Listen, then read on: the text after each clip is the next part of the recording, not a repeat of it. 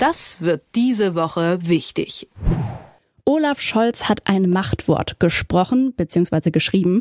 Manchmal wartet man beim Kanzler ja ein bisschen auf klare Worte und die Übernahme des Ruders. Beim Streit um die AKW-Laufzeiten hat er jetzt aber mal richtig klare Worte gefunden und entschieden. In seinem Brief beruft er sich auf seine Richtlinienkompetenz. Scholz hat beschlossen, dass die Kernkraftwerke ISA 2, Neckar-Westheim 2 und Emsland über das Jahresende hinaus bis längstens zum 15. April 2023 weiterlaufen können. Über diese Entscheidung, den Brief und warum Olaf Scholz nun doch endlich mal führt, darüber spreche ich mit dem Herausgeber vom Tagesspiegel, Stefan Kastorf. Guten Morgen, Stefan. Guten Morgen nach Leipzig. Stefan, Niedersachsens Ministerpräsident Stefan Weil und Umweltminister Olaf Lies haben wiederholt gesagt, dass es eigentlich aus niedersächsischer Sicht gar nicht notwendig sei, das AKW Emsland über das Jahresende hinaus in Betrieb zu lassen und dass das AKW gar nicht so viel Leistung bringe. Warum hat Scholz sich denn jetzt trotzdem dazu entschieden, dieses AKW laufen zu lassen? Wollte er da einfach irgendwie langsam mal einen Schlussstrich unter die Debatte setzen oder was ist da los? Ich glaube, alles, das, was du genannt hast, ist richtig und alles gehört irgendwie zusammen. Also, wenn der Süden betroffen ist, dann muss auch der Norden betroffen sein. Das ist eine Frage der strategischen Gerechtigkeit. Das andere ist, die FDP wollte, dass alle noch verbliebenen AKWs, Atomkraftwerke am Netz bleiben. Und um irgendeine Form von Kompromiss herzustellen zwischen den ja durchaus unterschiedlichen Meinungen der Koalitionspartner, musste der Bundeskanzler eine Mitte wählen. Und die Mitte hat er gewählt, indem er sagt, also es sind drei, so Norden und Süden. Damit kann sich also auch der Süden nicht benachteiligt fühlen. Das Zweite ist, dass die, beid, dass die drei weiterlaufen. Das ist das, was die FDP will. Aber sie laufen eben nicht bis zum St. Nimmerleinstag, sondern bis zum 15. April. Wiewohl, als du das eben sagtest, musste ich ein bisschen lachen, weil der 15. April, die, als ob sich die Weltgeschichte nach den Daten der Bundesregierung richtet. Also plötzlich sagt die Weltgeschichte, ja, also wenn die das so beschließen, dann machen wir das jetzt auch. Dann gibt es keinen Krieg mehr in der Ukraine, dann gibt es gar keine Gas, Gasprobleme mehr und dann haben wir auch den Klimaschutz schon fast verwirklicht. Also 15. April, alles wird gut. So ein bisschen seltsam klingt das ja. Mhm, absoluter Stichtag auf jeden Fall, den er da gesetzt hat. Was hat denn Scholz da überhaupt alles in seinen Brief geschrieben und wie geht es denn jetzt heute weiter? Der Brief ist eher so, wie Scholz ist. Also relativ klar. Also es ist ja so, wir haben ja einen Bundeskanzler, der nicht der aller, aller geschmeidigste Kommunikator ist, will ich mal sagen. Es ist nicht so, als ob er gar nicht kommunizieren könnte, aber Herrgott, es muss ja nicht überflüssige Worte geben, schon gar nicht in Briefen. Also man sagt, was man will und dann sagt man so, jetzt läuft es weiter und es läuft bis zum 15. April, Dankeschön, Wiedersehen.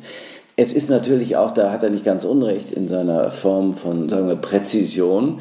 Es ist ja auch schon alles gesagt. Die haben alle Argumente ausgetauscht, sie haben sich getroffen, sie haben sich zu dritt getroffen, der Kanzler, der Vizekanzler und der Vize-Vizekanzler. Und dann muss ja auch irgendwann mal entschieden werden. Und natürlich hätte man sagen können, da müssen wir nochmal drüber reden und so, nur ist Politik ja kein Stuhlkreis.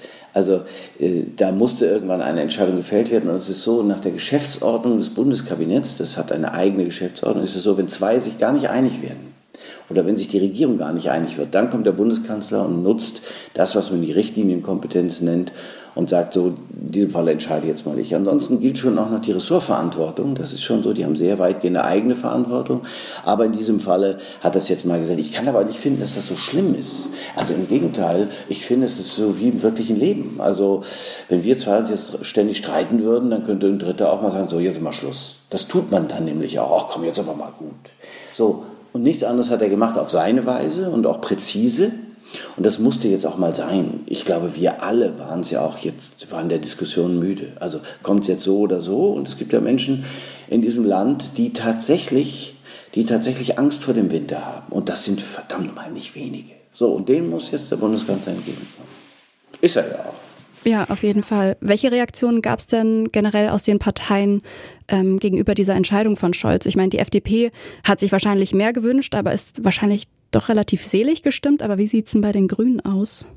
Ja, genauso wie du sagst, also es ist ja so, die Grünen sind, gehen schon einen weiten Weg, das muss man wirklich sagen. Also wenn man sich vorstellt, woher sie kommen und was sie groß gemacht hat, dann ist das ja der Widerstand gegen all das, was sie jetzt tun. Also die Grünen sind groß geworden und immer größer, weil sie gegen Atomkraftwerke waren, gegen das Weiterbetreiben von Kohlekraftwerken, das machen wir auch noch, und gegen Waffenlieferungen, vor allem schwere, in Kriegsgebiete.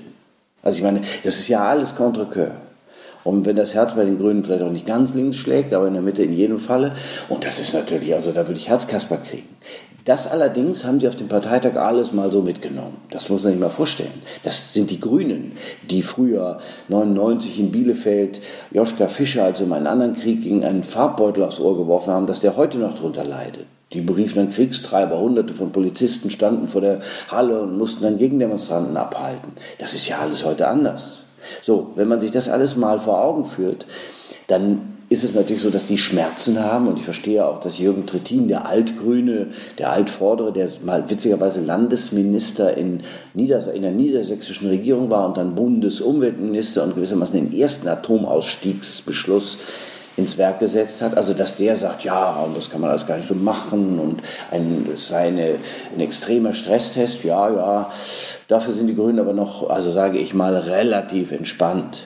Und vor allen Dingen die Grünen in Niedersachsen, und da geht es ja darum, die haben ja nun dieses im Emsland das AKW und äh, in der Anmoderation hast du schon gesagt, dass tatsächlich auch die Grünen gar nicht so weit, die SPD gar nicht so weit von den Grünen entfernt ist. Das ist ja, das ist ja das, sagen wir mal so, das Politische an dem Ganzen. Es ist natürlich auch eine Spiegelfechterei.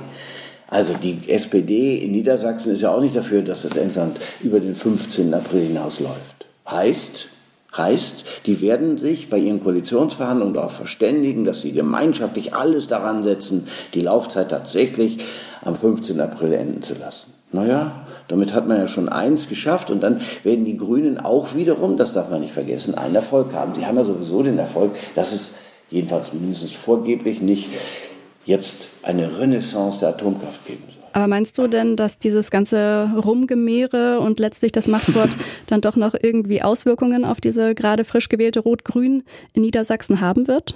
Hm, ich glaube nicht. Die sind smart, das ist eine ganz andere Generation. Also ich kenne ja noch die Joschka Fischers und die Jürgen Trittins und Antje Vollmers und wie sie alle heißen. Retzo Schlauch und Claudia Roth als Parteivorsitzende. Also ich war auf Parteitagen, damals hießen eine Bundesdelegiertenkonferenzen, da ging es aber hoch her, heiliger Pimbam. Also da wurde gestritten, dass die Fetzen flogen, hinten wurde gestrickt, vorne wurde gestritten. Das war toll. Also ich fand das schon auch spannend. Ähm, aber diese Form von, von Diskussion, dieses äh, Nervenzerfetzende geradezu, das gibt es ja gar nicht. So. Und in Niedersachsen sind das wirklich Profis. Das muss man wirklich sagen. Also die ähm, Spitzenkandidatin Hamburg, witzigerweise in Niedersachsen heißt sie Hamburg, die wird Wirtschaftsministerin werden. Read my lips, na, kannst du jetzt nicht sehen, aber ich würde mal sagen, ich glaube, die wird Wirtschaftsministerin und dann gibt es einen Christian Mayer, der wird Umweltminister. Dann vereinigen sie gewissermaßen die beiden Kompetenzen des Robert Habeck, aber auf zwei Personen verteilt und dann können Sie die Politik machen in einem großen Flächenland, in einem der wenigen sechs Stimmen-Bundesländer im Bundesrat. Ja, da gibt es ja nicht so viele. Und dann vereinigen Sie das ähm, und dann werden Sie über den Bundesrat Klimaschutzpolitik machen. Ja, und dann neben Baden-Württemberg und Niedersachsen und dem Bund, dann werden die Grünen gar nicht so schlecht dastehen. Und ich glaube, das wissen die auch. Und das ist eine andere Generation, die sind pragmatisch, die sind machtbewusst und haben trotzdem das ökologische Bewusstsein. Die sagen sich aber, was nicht ganz falsch ist, also wenn du das verändern willst, dann wirst du regieren müssen. Und ein solches Geschenk, wie Sie es erhalten haben, neben allem, dass Sie sich noch mehr gewünscht haben, ja, ja, aber Sie haben 5, ich glaube 8 Prozentpunkte dazu gewonnen. Sie haben das historisch beste Ergebnis in Niedersachsen. Das gibst du, das schenkst du her, um äh, dann nicht zu regieren. Also das wäre unpolitisch, würde ich mal meinen. Vielen Dank dir für deine Einschätzung. Das sagt Stefan Kastorf, der Herausgeber des Tages Spiegels. Das wird diese Woche wichtig.